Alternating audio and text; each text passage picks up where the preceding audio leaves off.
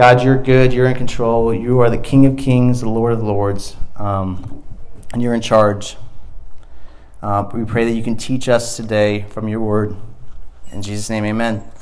So, we've been in the series of the Psalms, and we're le- learning the language to pray, right? And we talked through praying our doubts first week in Psalm 73, and we learned the language of fear in Psalms 3.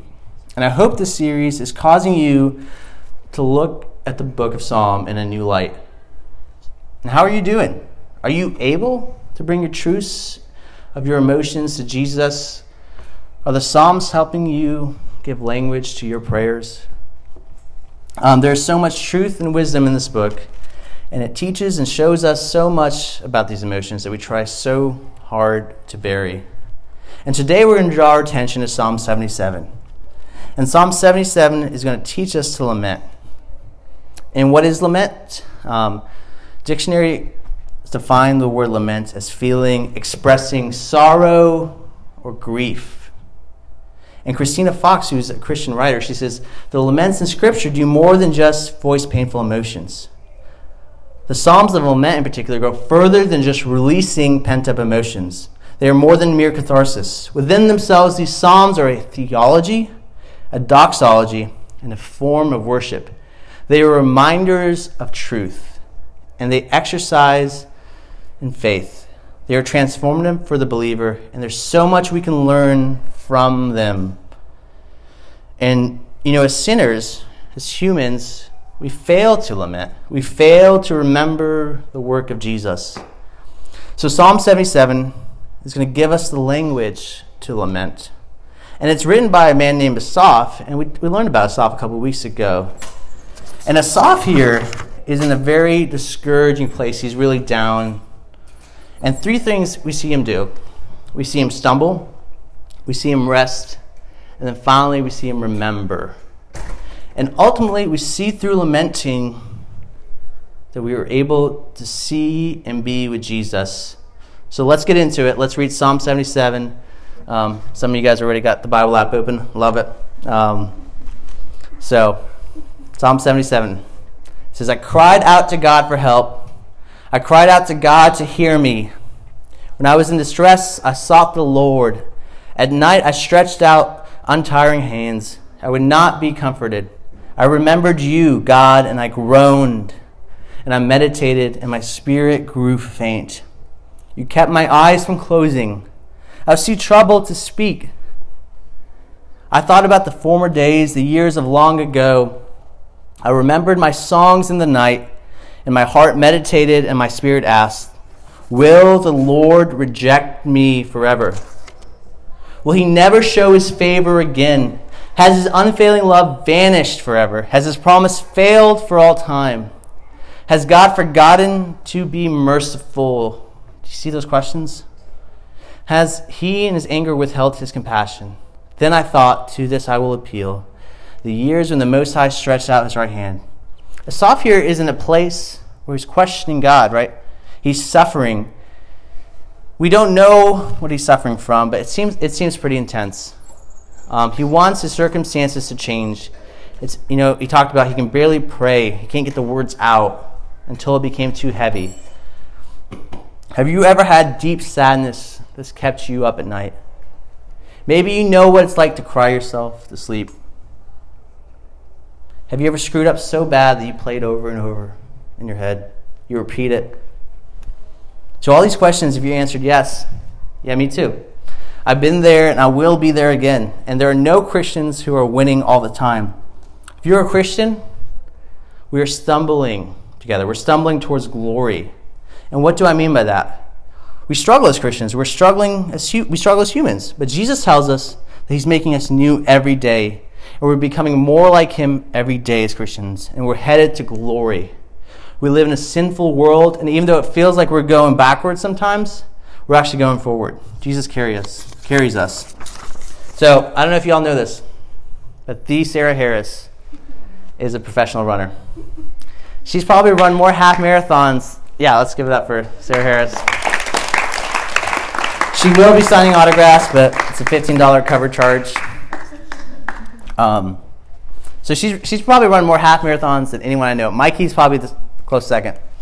Um, Sarah was telling me about her one of her marathons this week in the office, and it's actually very it's a very neat story. She was running her half marathon with her friend Lauren, and you know Sarah's a pro, so she's making good time, you know. And about halfway through, she starts feeling her knee hurting, um, but she's like, it's, not too bad. I'm gonna keep going. So she goes a mile or two more, and the knee starts to swell, and it becomes unbearable to keep going. Um, She's thinking about quitting, worried that she might injure herself more. And her friend Lauren says, Sarah, don't quit. If you have to go a mile an hour, go a mile an hour. Just give 100%. Just give what you can give. And Sarah does. Round of applause for Sarah. There's about five more uh, claps for Sarah, so get ready. Um, so she gives her best. She finishes, and but you know she might. I, she's going slow, you know, because she's hurting. She's a lot of pain. It hurts. But she finishes. In the same way, we stumble as Christians. We aren't bolting to the finish line. Life gets hard. We doubt. We fear. We are frustrated. We yell at God. So know that you're not alone if you're struggling. If life is hard for you right now, are you sharing that with someone? Are you letting anyone in? Have you brought it to Jesus? I encourage you, bring it to Him. He can take it. He will listen and hear you, even if you're so angry at Him. And share it with your small group. Where has life been hard lately? Share with them. We're all stumbling. And these leaders want to hear from you. So we're stumbling towards glory, and next we're resting towards glory. We're going to skip verses 11 and 12 and come back to it. But notice the change of tone in verse 13. It says, Your ways, God, are holy. What God is great is our God. You are the God who performs miracles. You display your power among the people. With your mighty arm, you redeemed your people, the descendants of Jacob and Joseph.